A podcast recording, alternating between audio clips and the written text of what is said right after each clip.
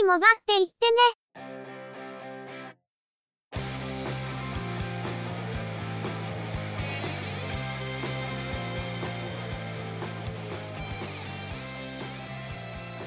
通信業界、モバイル、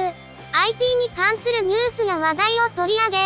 中の人が意見を述べたり、製品レビューまがいのことをしたり、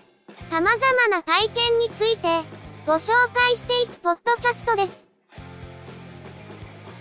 ゆくもばのおしゃべりはすべて合成音声によってお送りしています。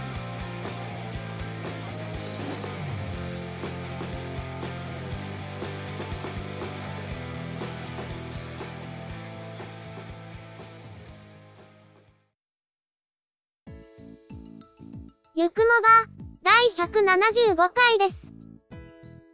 お届けいたしますのは、ネタを探してくるのが中の人。そのネタをお話しするのは、佐藤ささらと鈴木つづみです。なんか最近、中の人は夜間に及ぶ作業や休日出勤が多くなっていて、編集に当てられる時間が厳しくなってきているようですね。もともと予定されている作業なら、事前にスケジュールを調整できるんだけど、最近は突然呼び出されることが多くて、時間が読めなくなってたり、疲れが抜けないうちに作業をしなきゃいけなくて、なかなか先に進まないとか、そういうのが多くなってるよね。そんな中で編集しているからといって、おかしな編集をしてるようであれば、容赦なくゴルアしていただく方がいいと思うんです。ねぎらう気ゼロだね。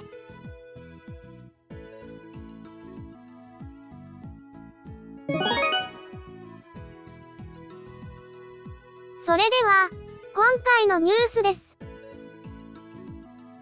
デルは、ノートパソコンへのインテル第8世代コアプロセッサの搭載と、Windows ミクストリアリティに対応したヘッドセット、デルバイザーを発表し、IFA2017 の同社ブースで公開しています。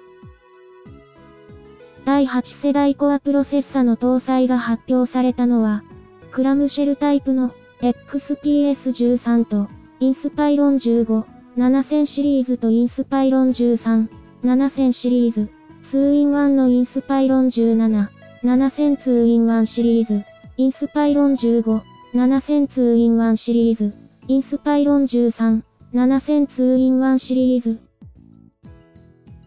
デルバイザーは 2.89 インチ、1440×1440 ピクセル、90Hz の LCD が両目用にそれぞれ用意されており、内蔵のインサイドアウトカメラを利用してユーザーの位置を検出する仕組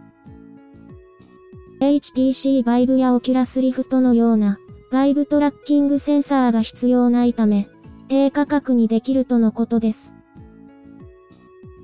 基本的な部分はリファレンスデザインから大きな違いはないようですが、デルバイザーはボディをホワイトベースにしているのが特徴となります。いずれの製品も、日本への投入は未定ですが、Windows MR に対応する、Fall Creators Update は10月17日から提供が開始されるため、MR ゴーグル製品はこれ以後の発売になると思われます。第8世代コアプロセッサが発表されたことにより、搭載製品が発表されています。また、Windows 10 Fall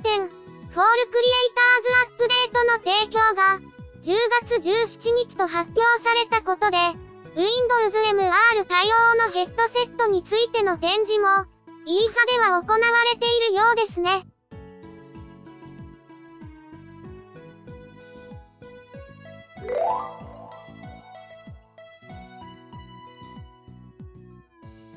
ASUS はNVIDIA の MaxQ 技術を採用する国内初のゲーミングノート ROG Zephyrus GX501VS を9月下旬に発売することを明らかにしました。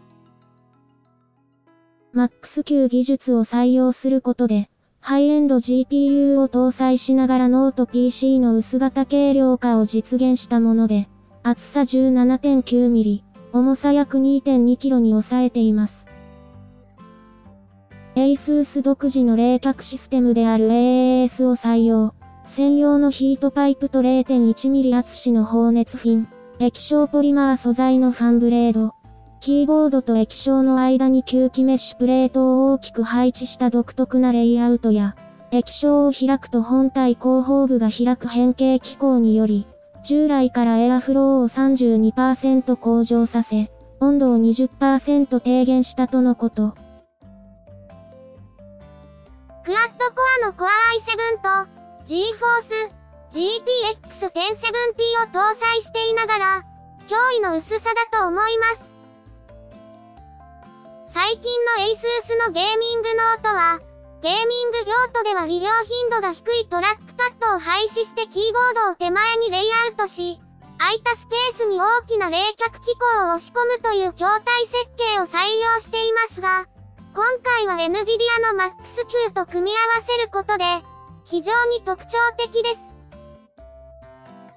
ハイエンドモデルなのでお高い感じですが、ハイエンドスペックでも持ち歩きやすくなったら、利用シーンが変わっていくかもしれませんね。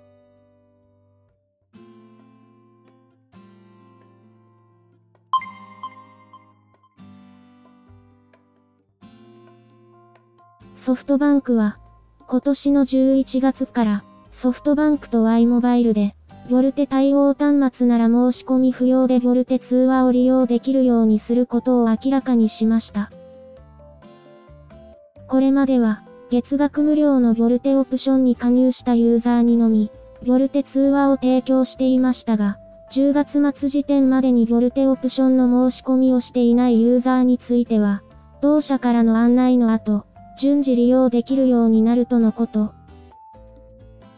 ソフトバンクでVoLTE対応機種を購入したユーザーのほか、SIM カード単体契約のユーザー、端末持ち込めで新規契約や機種変更したユーザーも対象になるとのことです。ただし、呼び出し音設定サービスの街歌はVoLTEに対応していないため、街歌は解除する必要があるとのこと。無料とはいえ、オプションに申し込まないとVoLTEが利用できないというのも面倒な話ですが、そろそろVoLTE対応端末の方が多くなってきたということで、オプションの手続きをする方が面倒になってきたのかもしれませんね。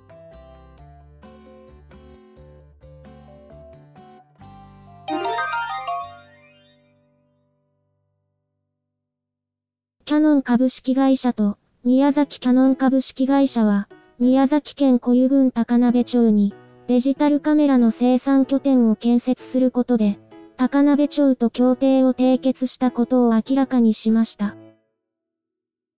新設される工場は宮崎キヤノン株式会社高鍋事業所として2019年8月の操業開始を予定しているとのこと。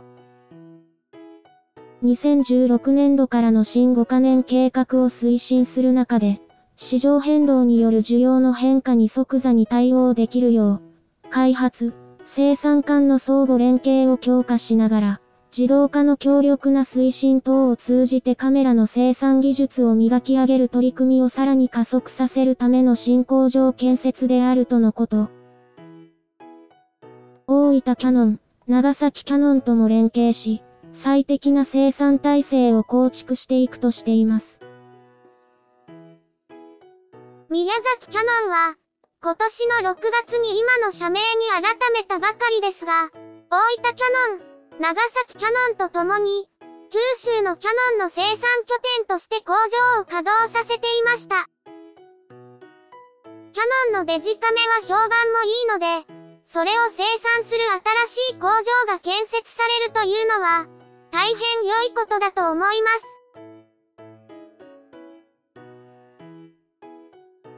今回のニュースは以上です。今回は過去10回ほど遡ってツイッターのハッシュタグに寄せられているコメントを拾い上げていこうと思います。それでは第165回から。ブラフォードさん。プリズマイリアドライについて、検索、と。富士通が、劇場版プリズマイリアの公開に合わせて、コラボ企画を実施したという話題でしたね。その後、検索されたのでしょうか。天王寺アップルクラブ、公式さん。マッチョ、アマゾンプライムデーの売れ筋に見るお国柄、日本は例外。今年のアマゾンプライムデーで、日本ではプロテインが最も売れたんだそうで。中の人は、きっとボディビル界隈に、プロテイン速報が広まったことでしょう、とコメントを返してます。続いて、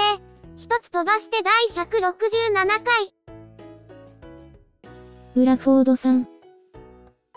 私の Android 2.1、Lynx SH03C のサポートも終了か。Android 2.1 以前の Android マーケットのサポートが終了というニュースを取り上げてのコメントですね。Android 8.0 搭載のモデルが発表された今となっては、さすがに Android 2.1 は引退ですね。天王寺アップルクラブ、公式さん。人妻、ハートマーク。クイホアさんに怒られても知りませんよ。続いて、第168回。ブラフォードさん。私なら鳥の巣に向かってヘビメタ大音量の嫌がらせをする。鳥を追い出す前に、中の人が追い出されますね。ちなみに、そのボスを作ったムクドリは無事に巣立っていきましたけど、中の人はまだ侵入防止工事をしてないんですよね。続いて、第169回。ブラフォードさん。9月には、この世界の片隅に、もブルーレイ &DVD が発売になります。先月は劇場版カンコレ、今月は劇場版ソードアートオンラインのブルーレイ &DVD の発売という内容に対してのコメントですね。続いて第170回。天王寺アップルクラブ、公式さん。販売の一時見合わせは安全性優先の表れですね。トーンモバイルが、端末の販売を見合わせたことについてですね。結局何事もなかったわけですけど、近頃はいろいろと事故も起こっていましたから、おっしゃる通り、安全優先の対応だった、ということなんでしょうね。今回のコメントは以上です。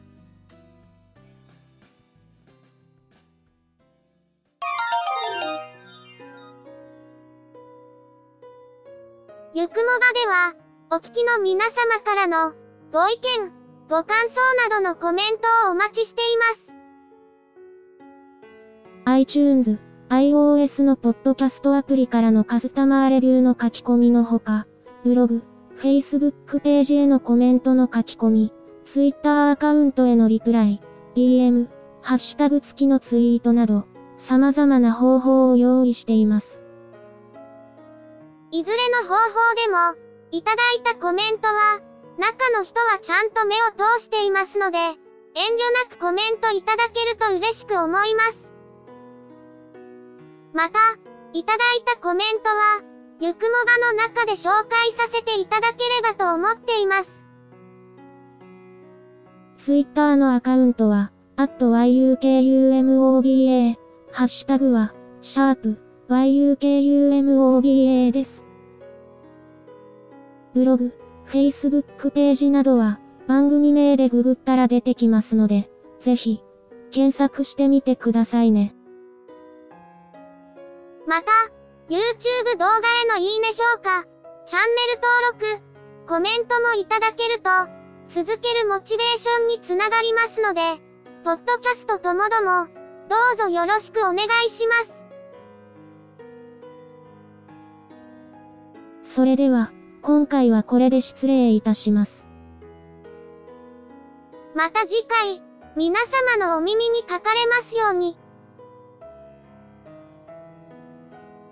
ゆっくりもばっていってね、の制作は、音声合成に、チェビオ、